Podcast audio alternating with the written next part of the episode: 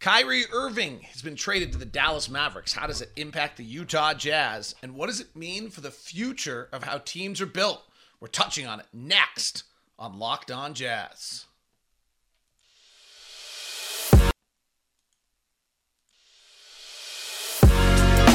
You are Locked On Jazz, your daily podcast on the Utah Jazz. Part of the Locked On Podcast Network, your team every day. It is Locked On Jazz for the 6th of February. Kyrie Irving has been traded to the Dallas Mavericks. It impacts the Jazz greatly because Luka Doncic is involved, and anything involving Luka impacts the Jazz. The myths of what the Mavericks are trying to do doesn't anyone care that Kyrie's anti Semitic? Is the super team dead? Plus, latest rumors and a Trends Monday, all coming up on today's edition of Locked On Jazz. Bum bum bum bum bum bum bum bum bum bum bum bum pow. How are you? I'm David Locke, radio voice of the Utah Jazz, Jazz NBA insider, and this is Locked On Jazz, your daily podcast on the Utah Jazz, giving you insight, expertise, geeky numbers, and hopefully making it way better to be a Jazz fan each and every day. Thanks so much for making Locked On Jazz your first listen of the day. We are free, available on all podcasting apps, as well as you can join the community on YouTube and hang out with other Jazz fans, all part of the Locked On Jazz group that you're a part of as well over on YouTube. Subscribe on all those, hit follow, hit the bell, do all those fun things. Today's episode brought to you by Prize Picks. For the first time users can receive a 100% instant deposit match up to $100 with the promo code LOCKED ON. That's prizepicks.com, promo code LOCKED ON. So Kyrie Irving gets traded to the Dallas Mavericks. And in one sense, the Jazz aren't contending for a championship right now. These moves go on, and you can say, well, does it really impact the Jazz? And the answer is yes. It impacts the Jazz on a multitude of manners. And let's walk through them. First is Luka. Anything that goes on with Luka, as we're trying to build a championship team in the next few years, the, the piece you're going to have to go through, as long as he's still in the Western Conference, is Luka. He's 23 years old. He's one of the greatest offensive players in the history of the game, if not, you know, he's one of two or three dominant offensive players in this game, and he's and they're going to win a lot of games more than they should. They they should win more than they are right now, as long as they have Luka. Jokic is 27. He's going to turn 28 here in 10 days. His timeline, he'll still probably be really good at 32, 33 as we try to march our way back up the standings to compete for a championship. But you're catching probably at his peak time to win a championship. But you're catching him a little bit on the backside, right? Luka's the piece that if you're a Jazz fan, you're always watching. He, you know, Ja Morant and Desmond Bane in Memphis. They're the young guns of the next generation. Luka in Dallas. And that's probably it right now. Like those are the future stars. We'll see what Oklahoma City really puts together of the Western Conference. Luka's the guy. So anything that involves Luka is super important to the Jazz. This one to me feels pretty desperate. Feels a little panicky. Uh, maybe going to turn out to be the right move. There's a lot of logic behind it. There are, you know, they need a secondary ball handler. Luka's overwhelmed by the usage. They're the worst offensive team in the league when Luka goes off the court. They're the number one half court team in the league for the year, which basically means when Luka's on the floor.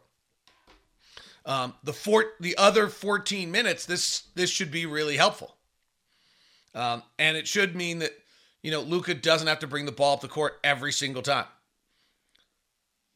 But it doesn't feel particularly planned out. I'm not sure that, you know, frankly, Danny Ainge's some of his greatest moves, Ray Allen, Kevin Garnett, I'm not sure those were all entirely per se planned out. I think they developed. So maybe, you know, being planned out's overrated. Though I do, if I were a Maverick fan, there is a phrase that's coming out of Dallas that I'm not the greatest believer in in the world.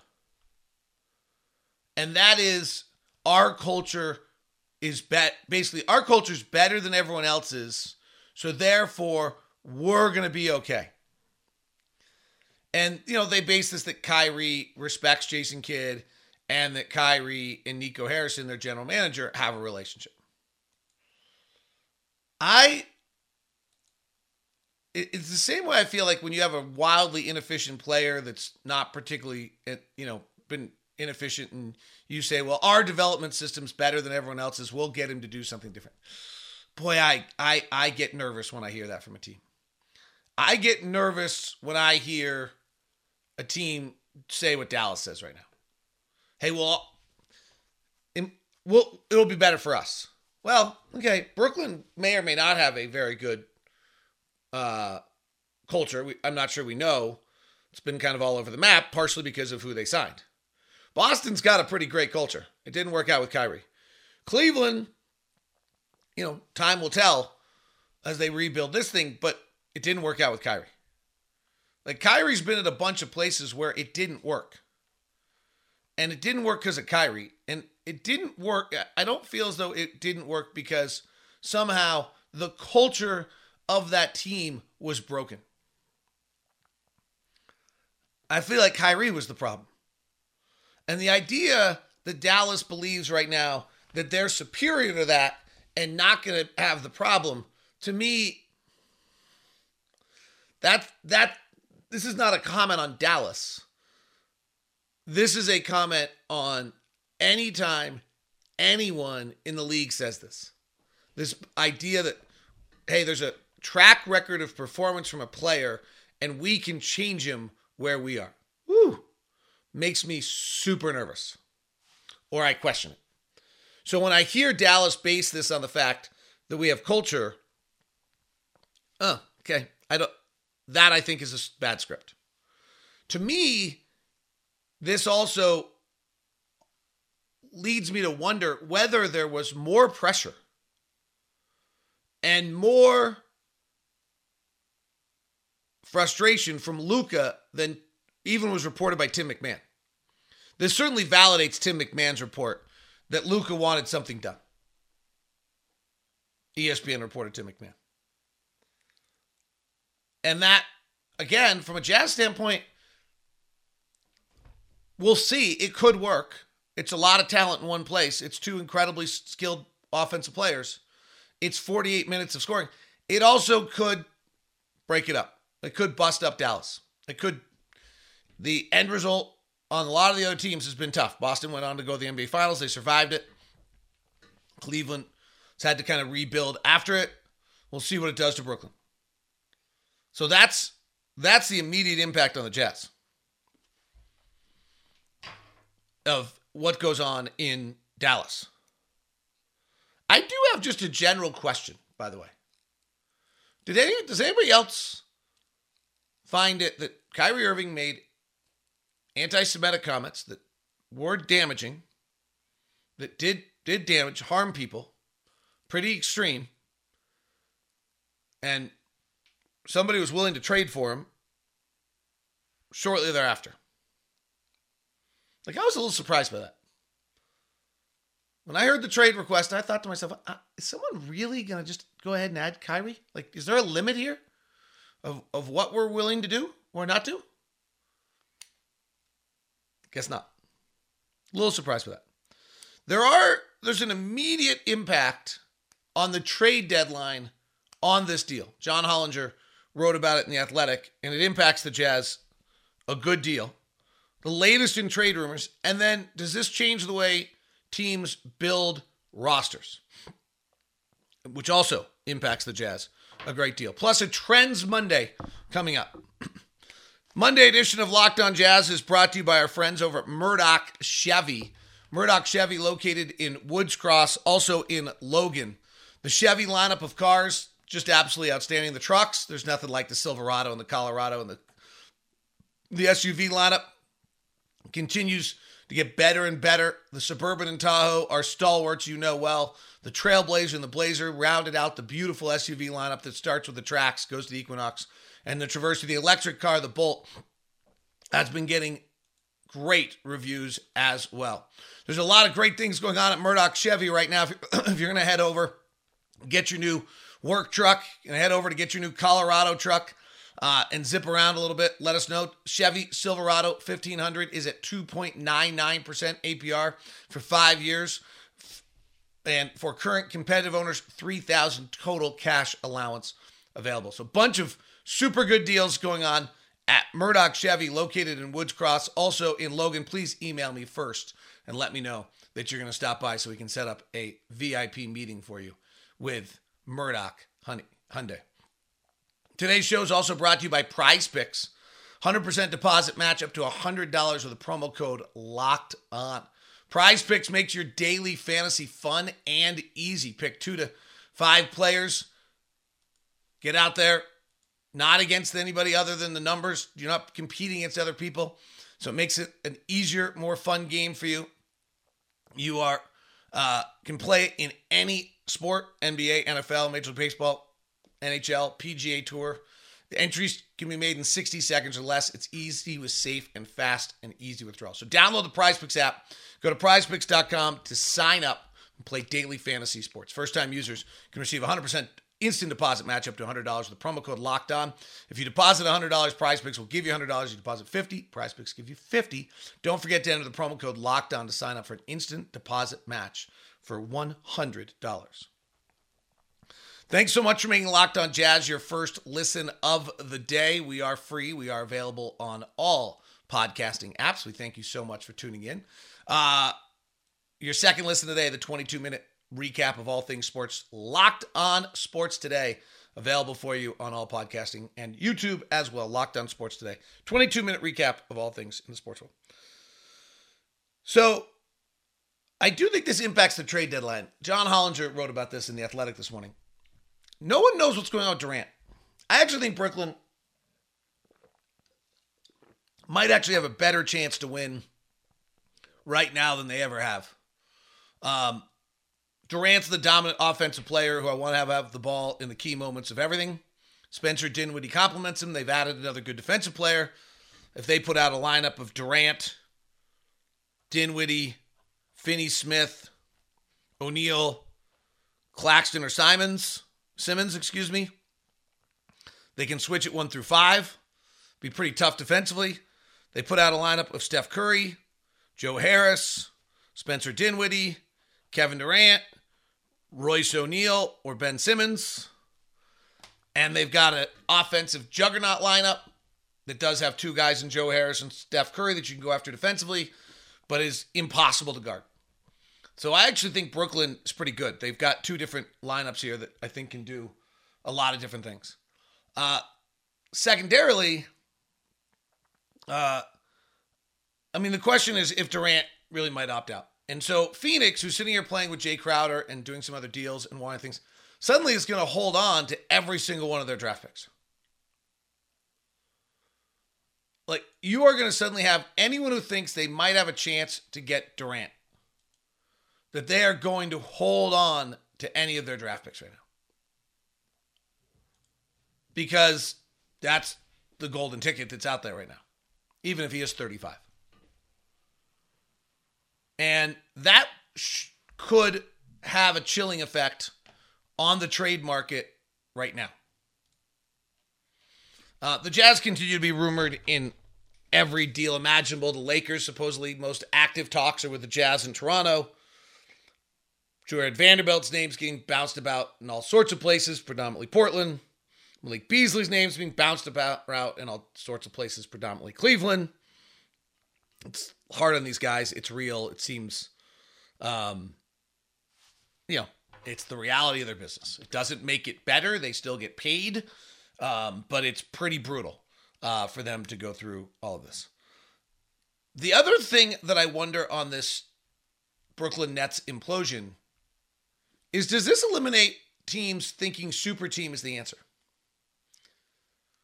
What Steph Curry and Tim Duncan have taught us is that incredibly unique superstar with great personality and team focus is maybe the answer. What LeBron taught us is that maybe LeBron's the answer. I mean, quite honestly, right? Like the Dwyane Wade, Chris Bosh, LeBron James super team, Shane Battier, Ray Allen, may have just won because they had LeBron. Anthony Davis, LeBron James win in the bubble.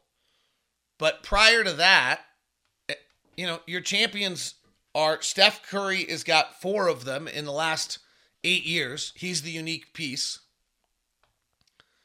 You've maybe nine years. You've got the Raptors in Kawhi. That was not a super team. You've got the Bucks with Giannis. That's a, just a maybe he goes in the Steph. We'll see. He may go into the Steph Curry, Tim Duncan category of just unique team leader, not super team. And and maybe that's the answer. Rather than building these super teams that put you in cap strengths that eliminate, and then when one of your super team guys goes awry, oh dear. So I'll tell you what. Um,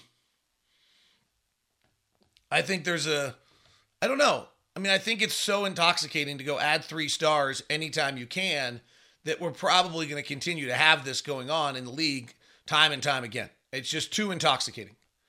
Um, as maybe is the point here with what Dallas has done, is that Kyrie's talent is just so intoxicating that you ignore the fact that he's basically torpedoed three other franchises, made openly anti-Semitic comments, and plays rarely because his talent is that intoxicating. And so maybe just having great players will always bring the desire to have these super teams, but it does feel to me a little bit like what we've just seen maybe a statement of, you know, the, the super team track record is now bad. Okay. Like we can now take it and say that the super team track record is not very good. The Lakers won a title in the bubble, Miami won a title, and all the other constructs of super teams have been really very limited and and have been frankly bad.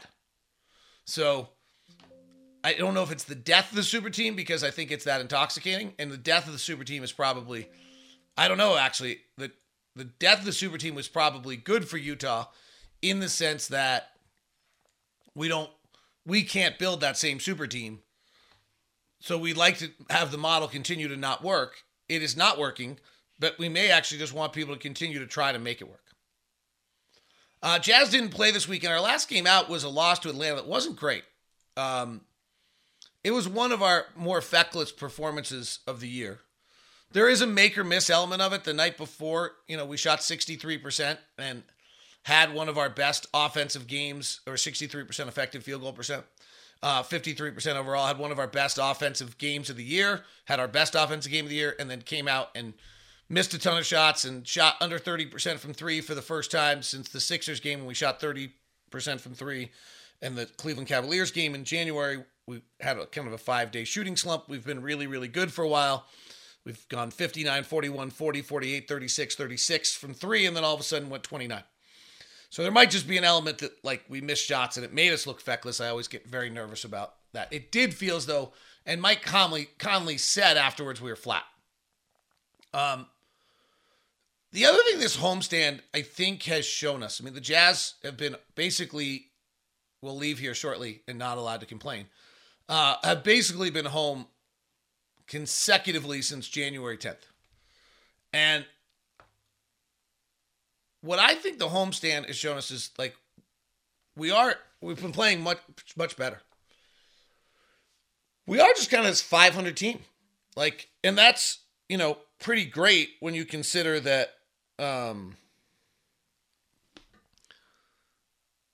where we were intended to be and what we thought we were going to be and any hope that we're actually more than a 500 team, I think may have been eliminated in the stretch. We still just have enough youth, enough inexperience, enough like lacking in a few areas that it prevents us from kind of running a streak off. We're just not walking in, you know, we've known this, right?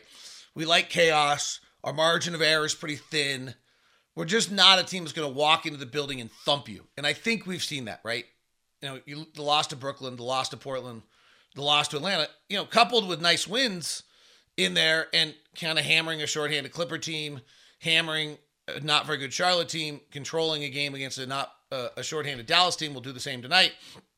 Like we're getting these teams that are shorthanded and we beat them because we're a 500 team or better and, and we're better than them. And so we win. And then when we're facing, you know, Brooklyn at full strength and Portland at full strength and Atlanta at full strength, we haven't been able to pull it off. Um, and it just kind of, I think it's a really good indicator of kind of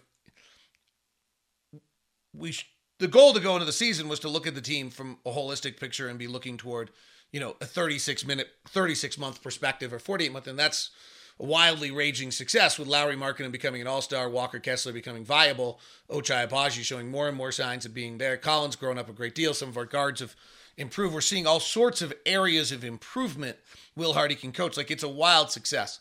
If you're looking at this game to game, I think it's very clear that like, hey, we're hovering around 500 for a reason. That's kind of just who we are. We're a 500 caliber team right now, um, and we just kind of have you just understand that. Like it's not a criticism or it's it's more of a statement of fact. Um, and when considering where the season started, it's pretty great. Uh, but it does mean that kind of you're on the roller coaster. If you're if emotionally attached to game in and game out wins and losses, you're going to be on quite a little roller coaster. As I guess what I'm trying to tell you. All right, we'll look at NBA league trends like we do every single Monday and see where what teams are hot, what teams are not. Um, I did a bunch of late game watches. We'll get into them during the week. The one thing I would say is if you've watched the Clippers, it's got an impact on the trade deadline. I'll share that uh, here in a second. Today's edition of Locked On Jazz, Built Bar, baby. Our good friends over at Built Bar. Which of the Built Bars do I have on my desk today? I just always have a Built Bar sitting on my desk. You never know when the steps to the kitchen pantry are just too much and you need the Built Bar right away. That's what we've got for you here with Built Bar. It's the incredible macros, it's the 130 calories, it's the 17 grams of protein, it's the candy bar that tastes like a it's a protein bar that tastes like a candy bar. It's all for you at Built Bar with 100% real chocolate and amazing flavors with incredible macros. You can go to built.com like I often do. Use the promo code lock uh, locked15 to see what you get or locked on 15, one of the two. Go check it out. Either one I think works. If not, try the other. They have now loaded the brownie batter and double chocolate bars and powered them with their protein um, as their latest. They've got a caramel apple and a raspberry cheesecake that are out right now as well. And if you need them right away, the exciting news is that you can go to Sam's Club and grab a 13 box bar of Hit Flavors brownie batter and churro. And you can go to Walmart and pick up pharmacy section, you can pick up a four bar box of cookies and cream, double chocolate, or coconut puffs. Those are all at built.com or Sam's Club. All right, let's do Trends Monday.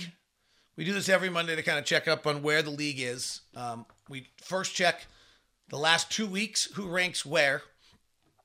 And then after we check the last two weeks, we'll go back and use cleaning the glasses and excuse me, look at the last 10 games, and then we'll go to cleaning the glass and look at the last uh, two weeks and see more immediate trends. So the number one offense in the NBA over the last 10 games is Portland. Number two is the Clippers. This is interesting to me. So the Clippers are the number two offense in the NBA, and I've watched a bunch of their late games recently. And if I was in their front office, what I've watched in their late games recently is enough to make me feel like I need to make a move. It just doesn't feel right to me at all. Um, it's so Kawhi centric. It doesn't have a flow. It needs a point guard. It just doesn't feel right to me. Now, they're seven and three in their last ten. Some of those losses are when they just didn't play their guys. Um, and so I could be just dead wrong on this, but they don't feel right to me when I watch them. And that's been a pretty good indicator so far this year when you watch teams, whether they are all right. So the top five offenses over the last 10 games are Portland, LA, Atlanta, Wizards, and Utah. According to Cleaning the Glass, the Jazz are the third best offense in the NBA. That's just remarkable. Milwaukee is six. Teams that can't score right now Charlotte, Indiana, Memphis. Memphis has lost eight of 10 and are openly discussing how much they miss Steven Adams. Miami, They've had a hard time scoring all year. Bam out of Adebayo was unbelievable in the late game against the Knicks. Some of their late game looks stuff looks better without Kyle Lowry. New Orleans is not able to score, and then Houston and Minnesota is 24th there, though they've won seven of 10. Your number one defensive team in the NBA over the last 10, and we've been talking about this for a while on the show, is now the Minnesota Timberwolves. I, I, I told you, we saw it a few weeks ago. They started using Rudy correctly. They look better. They look different and they're the number one defensive team in the league. Phoenix is two, Boston is three, Chicago's four, Milwaukee is five, and Cleveland's back up to six. Teams that can't defend right now are San Antonio, Portland, New York, Atlanta, Houston, and then Dallas. And I don't think Dallas got better defensively with Kyrie. Best teams in the NBA over the last 10 games. Milwaukee is clicked in. They've won 9 of 10. They have an 8 differential. Cleveland's 5 and 5 but with a 7 differential. Oklahoma City's got a 6 differential. Minnesota's 4th. That's not great for our draft pick. Clippers are 5th.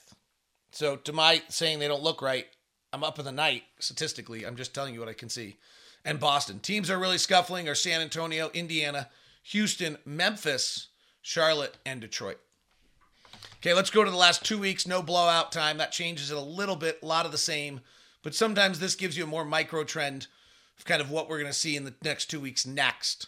That's why we do it this way uh, of what the trends are. It's pretty incredible that the Jazz offense is third best in the NBA. That's just really stunning.